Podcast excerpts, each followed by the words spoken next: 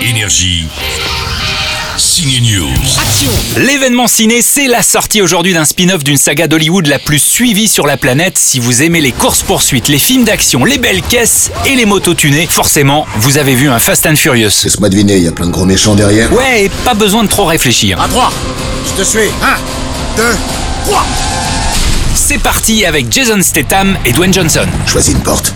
Je prends celle-là. Non, ça c'est ma porte, toi t'en prends une autre. Ah ouais À quoi tu joues Bye bye Vin Diesel et ses potes et bienvenue à un petit nouveau, c'est l'acteur Idris Elba, le grand méchant du film. Je suis le Superman noir. Idris Elba, promu longtemps pour être le nouveau James Bond, a jeté l'éponge après les messages racistes sur les réseaux sociaux. C'est lui le héros de la série anglaise policière Luther, et c'est donc lui le nouveau méchant, une sorte de soldat génétiquement augmenté. exciting.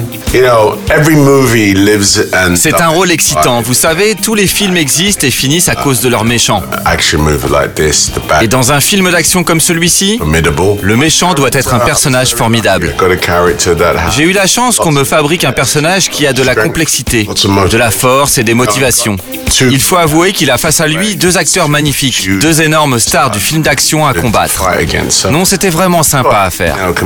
Il plaisante pas, c'est Superman À ne pas manquer Idris Elba sur sa moto tunée spéciale Fast and Furious, ça s'appelle Hobbs and Shaw, et c'est aujourd'hui Showtime. On y va On y va tous Énergie. Ciné News.